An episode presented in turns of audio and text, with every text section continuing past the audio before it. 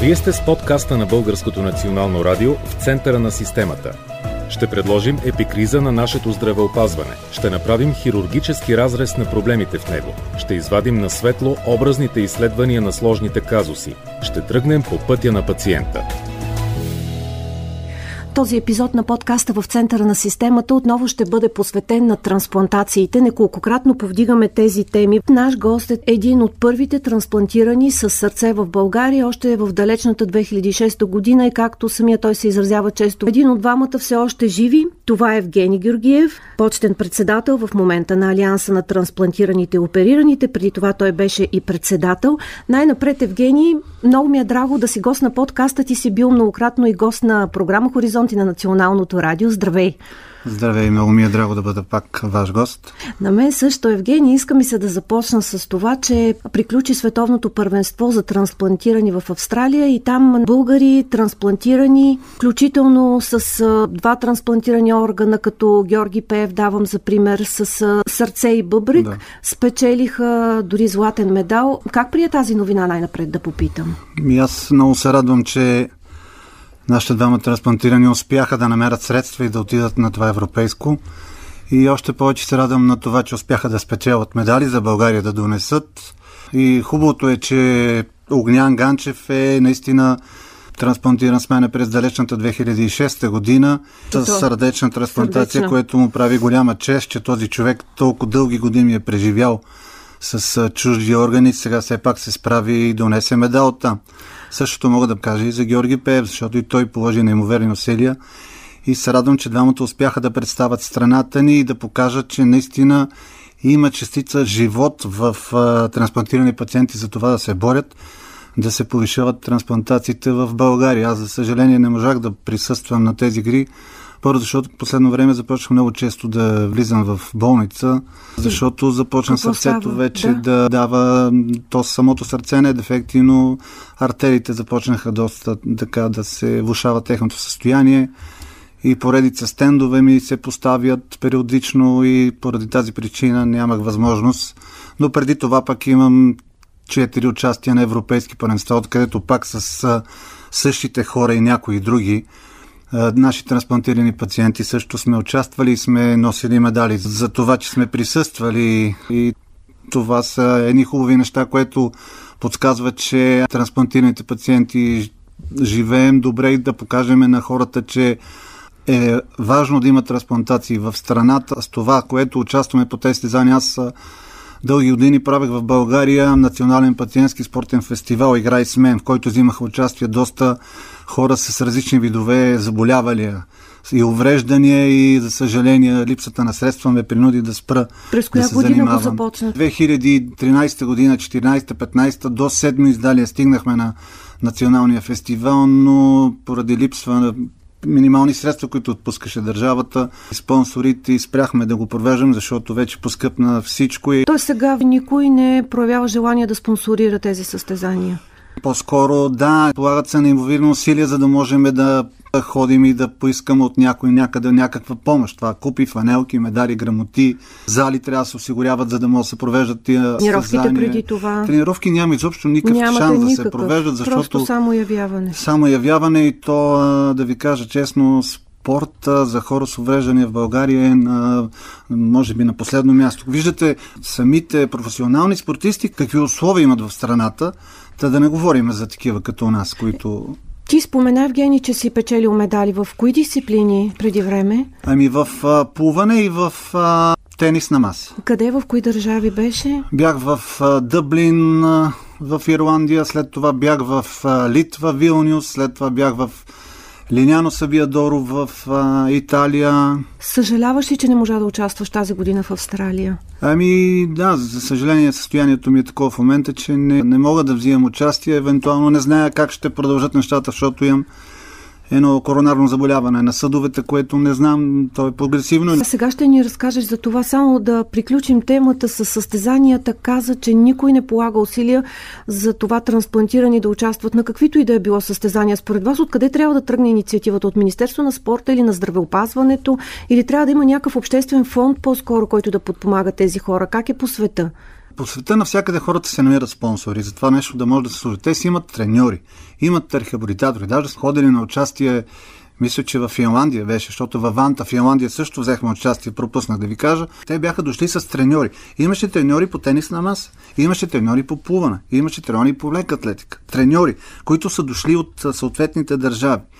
Но в момента аз бих искал да ви насоча вниманието, че самия спорт, за да стигнем до него, трябва да има трансплантирани пациенти, където ни е най-големия проблем. Ако ние имаме възможност да участваме в някакви спортни мероприятия, ние имаме тази възможност, защото ние сме трансплантирани в България. Само 5-6 човека от трансплантираните се опитваме да водиме някакъв спортен живот, смисъл такъв, да, да поддържаме някаква физическа форма, да взимаме участие в някакви състезания, за да можем да, да съществуваме да, да и все добре. пак да сме добре физически. Спортувал ли си преди трансплантация? Плуване съм тренирал. Плуване.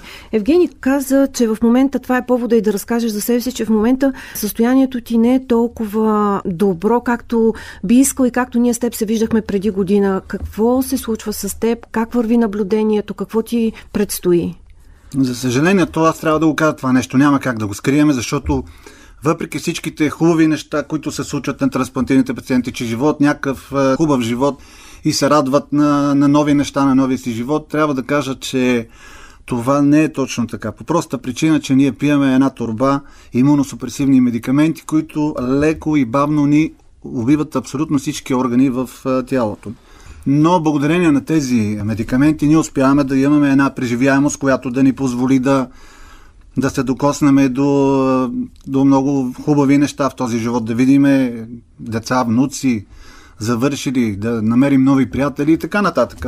Но а, средната продължителност на сърдечно трансплантирани пациенти, което е доказано в годините назад, след първата година, е средно 15, около 15-16 години. Но сигурно такъв, има и по-дълъг период. Има, има и по-дълго преживели, но трябва да ви кажа, че в България за съжаление, ние с огня сме най-дълго преживели. Като казвам всички останали, аз изпомням времето, в което аз преди да ме трансплантирах, живеех с изкуствено сърце. Живеех на ток две години и половина. 2004 година ми беше поставено изкуственото сърце. Един кора, който беше поставен една машина в мен, която ми помагаше да живея и се зареждах на ток на всеки 4 часа. Тогава бяхме 17 човека през 2000 и трета, четвърта година, които чакахме за трансплантация. 17 човек. От всичките тези 17 човека единствено успяха да трансплантират мен. Смятайте какви трансплантации се случваха тогава и какви се случват в момента. Какво стана момента, с другите хора? Трябва, починаха всичките. Тази година, от много година до сега имаме нула сърдечни трансплантации. Е. Нула. Миналата имахме ли? Миналата имаме един жив реципиент от две. Сега, само за декември месец харватите за декември месец са направили 9 са спасили 9 а, човека и са направили 3 сърдечни трансплантации в рамките на един месец. Три сърдечни докато... в края на миналата година. Да, за един да. месец, за декември месец. Да. Докато в България от началото на годината ние нямаме нито една сърдечна трансплантация. Знаем, че трансплантационната дейност в Харватия много се е засилила, много добре се случват нещата последните две години. Да, също румънците също добре се справят. Даже преди 2-3 години в Испания имаше момент, в който нямаше чакаща листа. Може ли да си представите? Нямаше чакаща листа. Значи, излиза пациент и вече в рамките на 2-3 дена се намира за него донор и той бъде трансплантиран. Сега в момента колко са чакащите за сърце? 26-27 човека. Тя листата се мени по причината, че нали, някой все пак не, не дочакват. Имаше, имаше доста пациенти, които миналата, по-миналата година също така чакаха за трансплантация, но за съжаление не се намериха донори в страната и аз не мога да опреквам а, нали, хората, че не са вече озряли какво означава този благороден акт и как трябва да се помага.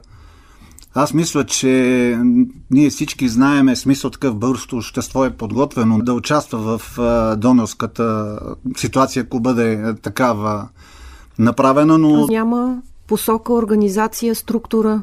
На времето имаше така наречената изпълнителна агенция по трансплантации. В момента е влета в надзора. Когато една структура се умеше с много други структури, човек винаги има чувството, че там се размива отговорността.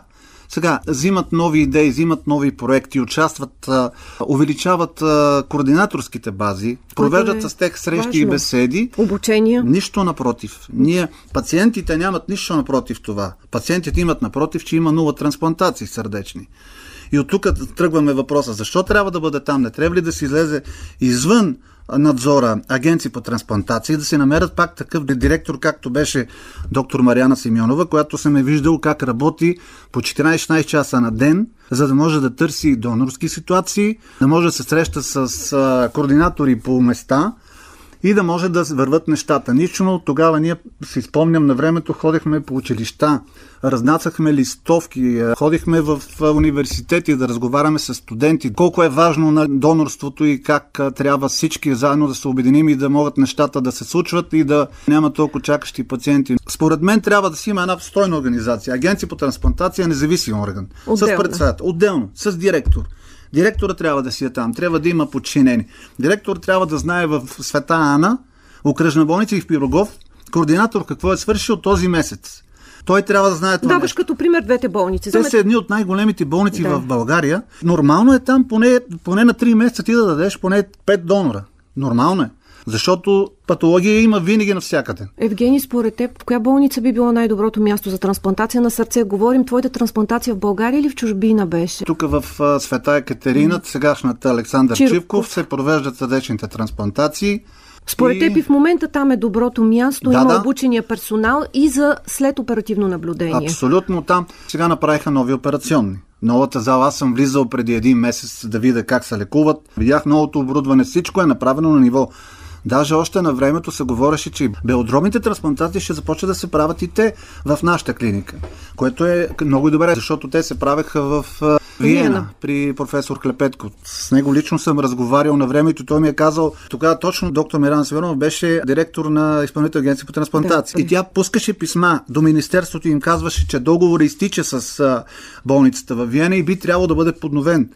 Обаче това не се случи. Станаха Нали, няма да навизам в подробности. Да, но... България не е член на Евротрансплант. Дори в момента не да. сме асоцииран когато, член. Когато си вършиш работата, си неудобен. Това може да се случи само при нас. Би ли отправил призив към здравните власти по отношение на сърдечните трансплантации. Въпреки, че знаем, че малко повече се направиха се няколко през тази година, но по отношение на сърдечните трансплантации, по отношение на това, че твоето състояние, примерно в момента се влушава и би следвало да има някаква координирана дейност в тази посока. Както ви казах преди малко, дирекция отделна, директор, да се следи. А, другото, съвместяване на дейности в този случай не трябва да има. Координатора трябва да си е координатор.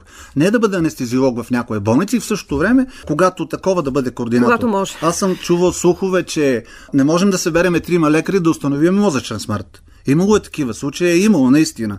И поради тази причина не са трансплантирани пациенти. И когато се знае кой е отговорен, когато ти си гониш координаторите да си вършат работата, тогава съм 100% сигурен, че нещата ще върват. И друго е, да си директор на това звено, да си координатор, това трябва да си не само лекар. Трябва душата ти да е готова да го прави това нещо, защото аз и преди 2-3 години им казвах на тези хора, които работят там, един ден мога да ги покана да отидем на погребение на хора, които не са дочакани на трансплантация. То звучи грозно, ама наистина да видят какво е да си отиде един млад човек, на който не можеш да помогнеш. Защо в момента не се случват нещата? Може би заради политическата обстановка. Много министри се смениха по времето, в което аз активно участвах. Казвам активно, защото вече здравословното състояние не ми позволява да продължавам да се занимавам с това нещо, но всичките, които видях и се изнизах и бяха министри, казваха, ние сега започваме, ние ще направим всичко, ние ще стане всичко и нищо не се случи. Нула трансплантации от много година до сега. Чуваш ли се с а, хора, които чакат а, за трансплантация от страната? Какво ами, ти да ви кажа, чувам с някои и в един момент трябва да се налага да им трие номерата, защото в един момент и те умират. Така че листата намалява, което означава, че хората ги няма. Не, че ако, се трансплантират, ако някой, да, просто трябва да се сети някой какво се случва с тия хора. Защото е много важно да кажем, ние имаме кауза да има донорство в България. Да, каузата наистина е да направим всичко възможно да има.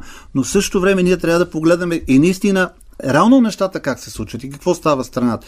Защото аз съм ходил с пациенти, които в последствие са починали в агенцията и съм говорил и съм казал, ето го, вижте го това момче, то трябва да живее. Еми ние ще видим, ние ще направим всичко възможно. Ние нищо не се случва. Координаторите е. по донорство и връзката между тези болници, в които има донорска ситуация и трансплантационните центрове, ми се струва най-основното звено, което не е добре обособено. Значи самата имплантация и трансплантация, там нещата нямат проблеми. Проблема е подаването на органа. Това е най-важното нещо. Когато го имаш подаден, казваме, и той трябва да става все пак, защото когато ти подадеш един донор и в него, примерно, сърце или дроп нещо не върват, няма как да се извърши съответната трансплантация, така че това също е много важен момент, но това вече е работа си на самите координатори. Не. Ние можем да стоим да чакаме да стискаме палци, да се молиме на тия хора, да има шанс да бъдат спасени, естествено. Преодоляли се все пак до някъде тази стигма да не даряваме органи от страна на обществото, на гражданството? Да, абсолютно хората са готови да даряват. Аз съм разговарял с доста приятели и близки. В това отношение нямам. И другото нещо ще ви кажа. Когато гледах едно предаване наскоро, една майка пак така загубила сина си и се налага тя дарява сърцето му. Каква е радостта, когато виждаш, че твоето сърце остава в, на твоето дете е живо? Разбираш, част от това нещо продължава да живее. Това е толкова важен Акт момент, на че... хуманност. Да. В заключение, Евгений, какво би казал за себе си? Какво си пожелаваш? За мен това е много важно също да кажеш. Аз за себе си, аз се радвам на всеки ден. Радвам се на внуци. Ще се радвам, ако видя трансплантация, естествено, но за съжаление няма такива. И другото, което искам да благодаря на всички доктори, които правят всичко възможно, ние да сме живи и поклон към донорите и техните близки основно. Пожелавам ти да си здрав, да се случат нещата и макар като почетен председател на Алианса на трансплантираните и оперираните, все пак да имаш възможност да подпомагаш тези процеси. Дай Боже. Гост в този епизод на подкаста в центъра на системата, посветено отново и за пореден път на трансплантациите и донорството у нас, е Евгений Георгиев, почетен председател на Алианса на трансплантираните и оперираните в България. Благодаря ти, Евгений. Благодаря и аз. Вие бяхте с подкаста на Българското национално радио в центъра на системата.